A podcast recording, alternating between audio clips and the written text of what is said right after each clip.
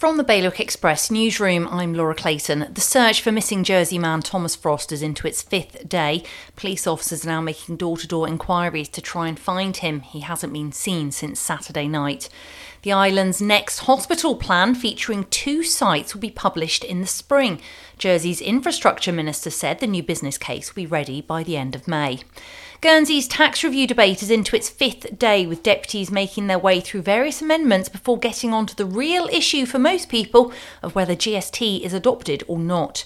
And plans for the merger of the Guernsey Grammar School and La Mare de Carteret High are being finalised. A new team's been set up to oversee things such as uniforms.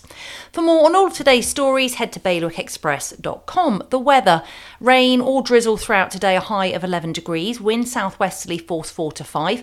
High tide tomorrow be at around 20 past 3 in the morning and 4 in the afternoon. That's the very latest from Bailiwick Express.